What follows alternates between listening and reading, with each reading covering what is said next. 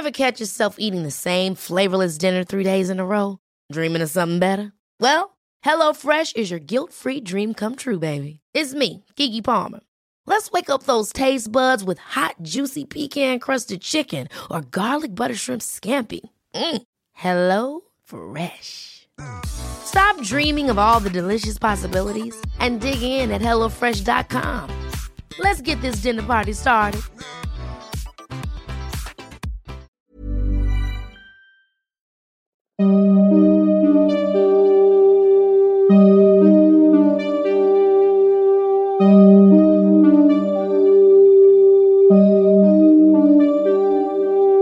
Durante los siguientes minutos escucharás historias que podrían quitarte el sueño. Cosas que pasan con mayor frecuencia de lo que podrías imaginar. Anécdotas vividas por personas reales, como tú, como yo. ¿Estás listo para escucharlas? Así que ponte cómodo y apaga la luz, porque yo soy Emanuel Morales. Y yo Kevin García. Y estas son Las historias del mundo creepy.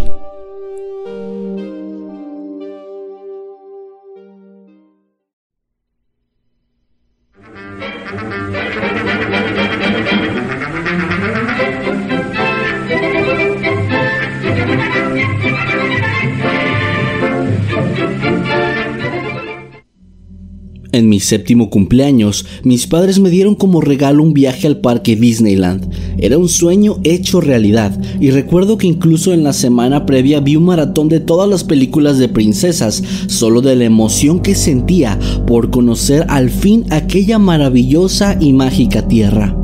Debo decir que todo estuvo a la altura de mis expectativas, pues para ser una niña pequeña yo era bastante exigente con ese tipo de cosas. Sin embargo, el sitio ofrecía mucho más de lo que yo esperaba, haciendo que todo fuera una experiencia memorable.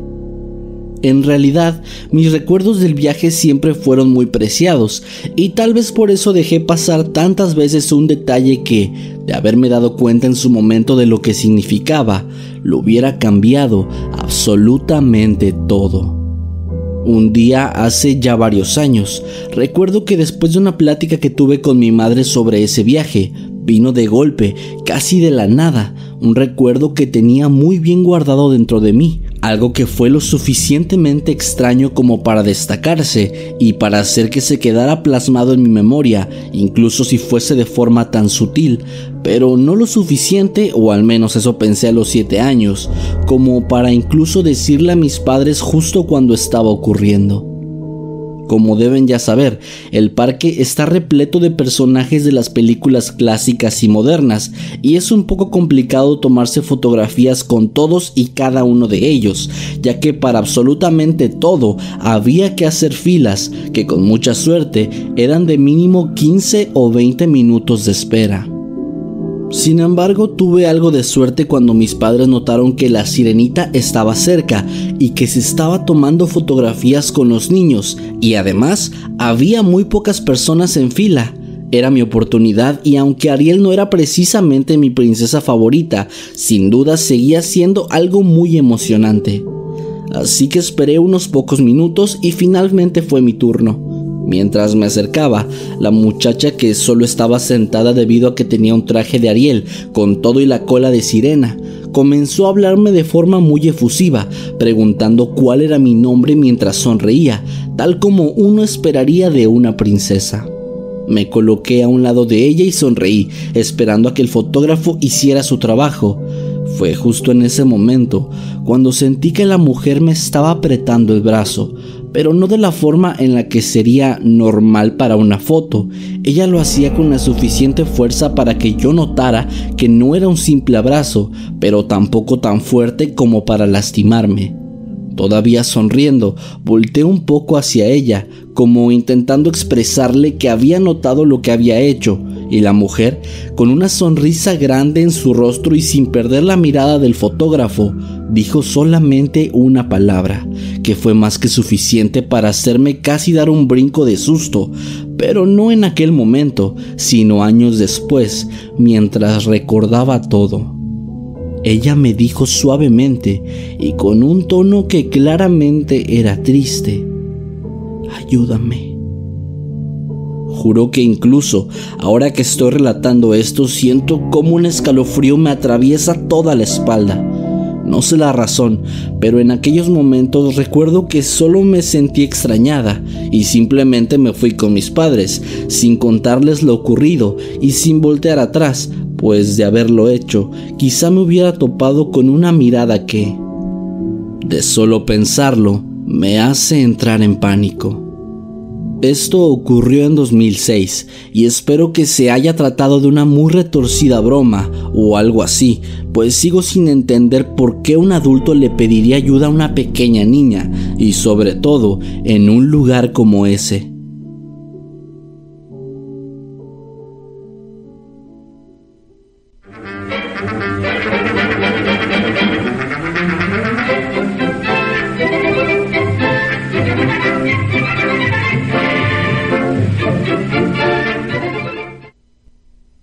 Realidad esto no ocurrió dentro del parque, pero está relacionado de cierta forma, así que igual lo voy a contar.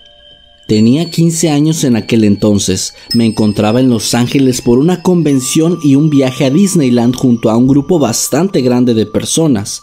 Mi mejor amigo y yo nos encontrábamos sentados en la misma fila en el autobús y mientras nos dirigíamos hacia el aeropuerto, ambos presenciamos algo realmente horrible.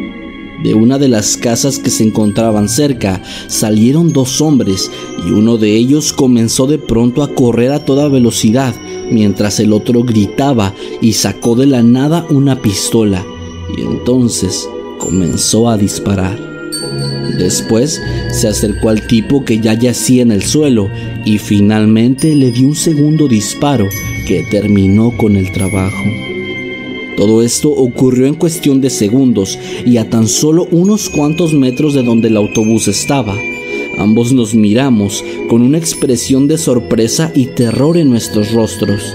Después del shock inicial, ambos comenzamos a voltear hacia los demás pasajeros, la mayoría de ellos adultos, y después nos levantamos y preguntamos si todos habían presenciado lo mismo, pues nadie parecía inmutarse a pesar de que un claro asesinato había ocurrido frente a ellos. El líder del grupo se acercó a nosotros con una expresión de molestia en su cara y nos dijo que nosotros no habíamos visto nada, que debíamos guardar silencio y que por ninguna razón debíamos comentar lo ocurrido con nadie. Confundidos, ambos solo asentimos con la cabeza y volvimos a nuestros asientos. Sinceramente no sé qué fue lo más surrealista de la situación, si lo que ocurrió o la reacción tan fría de todas las personas que iban con nosotros. Fue sin duda una buena forma de matar la alegría y la magia que teníamos con ese viaje.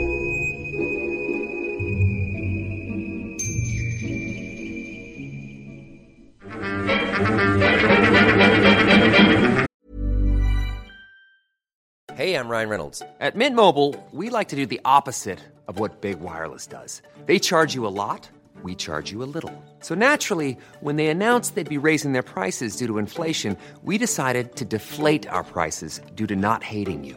That's right. We're cutting the price of Mint Unlimited from $30 a month to just $15 a month. Give it a try at mintmobile.com slash switch. $45 upfront for three months plus taxes and fees. Promo rate for new customers for limited time. Unlimited more than 40 gigabytes per month. Slows. Full terms at mintmobile.com.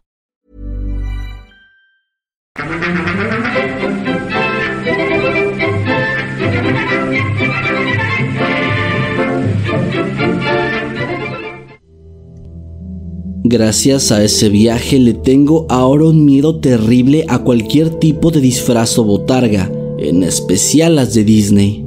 Ocurrió en 1998 cuando yo tenía 12 años y de hecho era el mayor de mis primos, ya que el viaje había sido planeado tanto por mis padres como por mis tíos y era realmente algo que todos estábamos esperando.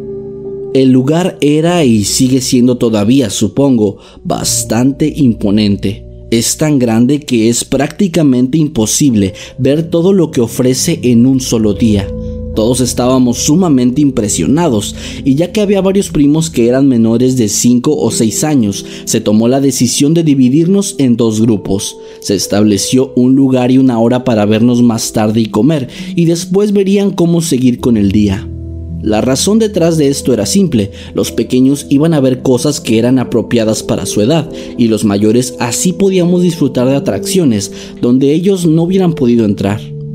Sin embargo, apenas llevábamos una media hora en el sitio cuando nos topamos con aquel tipo. Desde que entramos había muchas botargas de todos los personajes famosos de la franquicia. Estaban Mickey, Donald, Daisy, Minnie, Pluto y por supuesto Goofy. Yo no tenía tanto interés en tomarme fotografías con ellos, pero de todos modos lo hice para tener el recuerdo guardado, y es por esta razón que realmente ya no tenía la intención de hacerlo de nuevo. Por eso cuando el tipo con una botarga de Goofy se me acercó, haciéndome señas con sus manos de que quería una fotografía, yo le dije de la forma más amable que pude que no estaba interesado. La primera vez que lo vi no noté nada realmente extraño o fuera de lugar, era simplemente una botarga más, como había decenas y decenas esparcidas a través de todo el sitio. Pasaron unos cuantos minutos y después de entrar en una pequeña tienda de recuerdos, salimos y me topé una vez más con este hombre. Fue en esa ocasión cuando noté que su botarga se veía un poco diferente a las demás. Sus accesorios eran iguales, pero todo en ella se veía un poco más viejo, casi tan descuidado que se veía roto de algunas pequeñas zonas. También al poner la atención era más claro que el material con el que estaba hecho no era igual al de los demás, parecía una versión barata del original. El tipo de nuevo se acercó a nosotros y otra vez me pidió una fotografía. Una de mis primas accedió de inmediato mientras mi tío tomaba la foto, y yo recuerdo que comencé a sentirme de pronto muy incómodo sin razón aparente. Así que sin pensarlo mucho, dirigí mi mirada hacia aquella botarga, y lo que vi me provocó un fuerte sentimiento de terror, una sensación horripilante que reptaba por todo mi cuerpo, dejándome inmóvil mientras un frío me cubría pude ver que el sujeto me estaba viendo fijamente. No me refiero a que la botarga estuviera mirando hacia mi dirección, me refiero a que los ojos del tipo, que se podían ver en los orificios mal hechos del traje, estaban fijados en mí. Su mirada era penetrante y aterradora, como la de un psicópata a punto de asesinar a su víctima.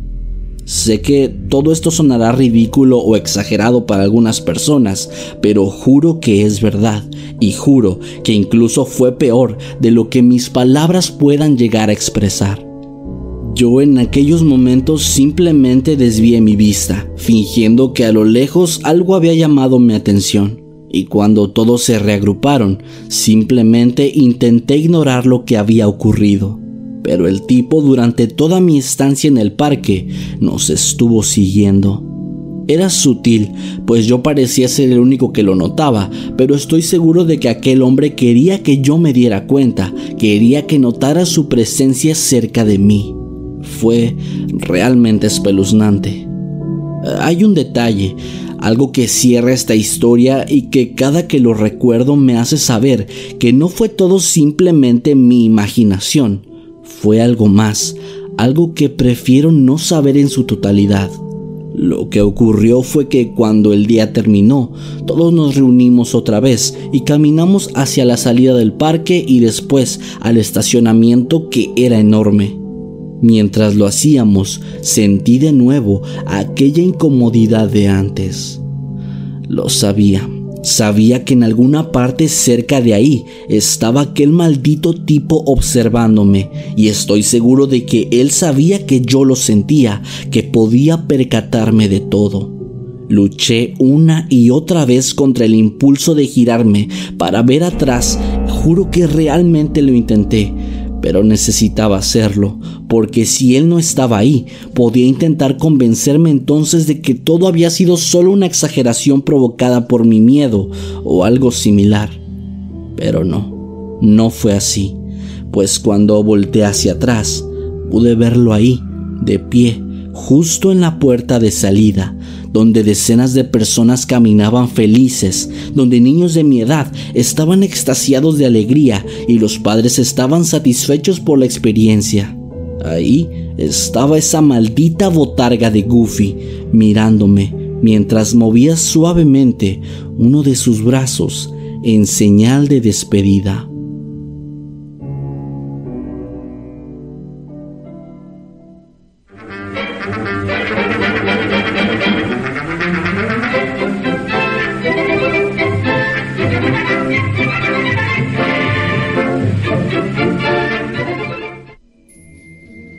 No estoy muy seguro de lo que ocurrió ese día, pero fue algo bastante confuso e inquietante.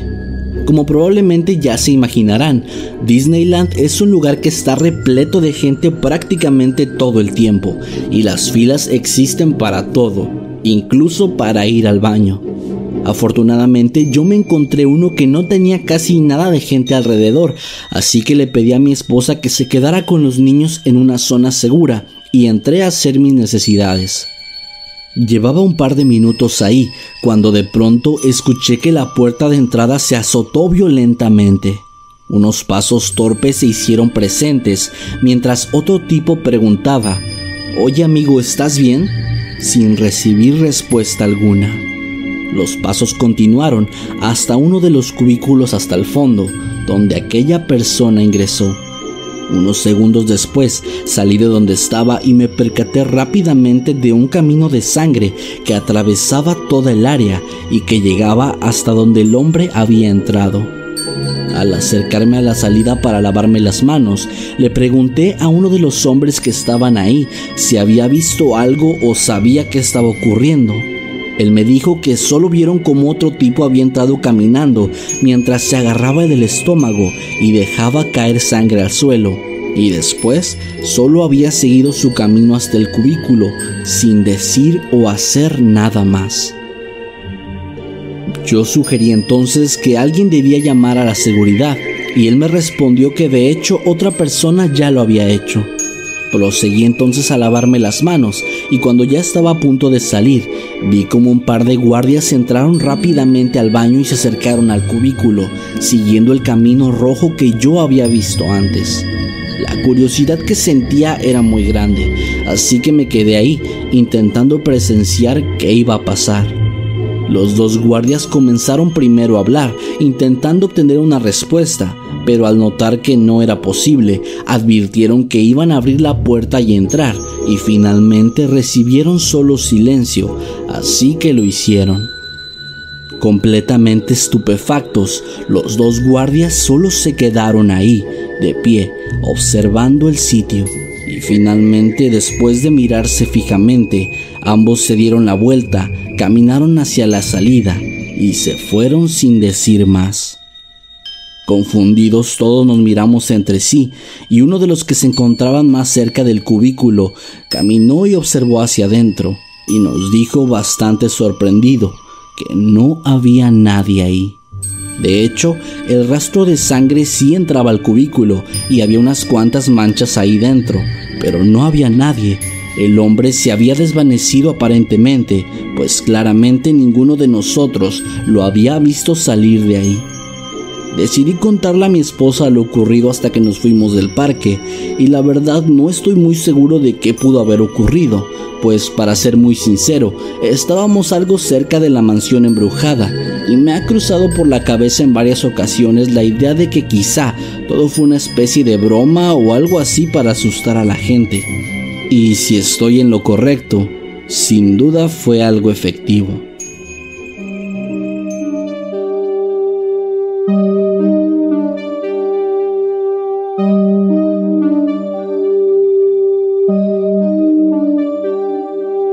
Hemos llegado al final de este episodio. Esperamos que haya sido de tu agrado. Recuerda que puedes escucharnos cada lunes y que puedes seguirnos a través de todas nuestras redes sociales como arroba emanuel-night y arroba Kevin Masketman. Buenas noches y dulces sueños.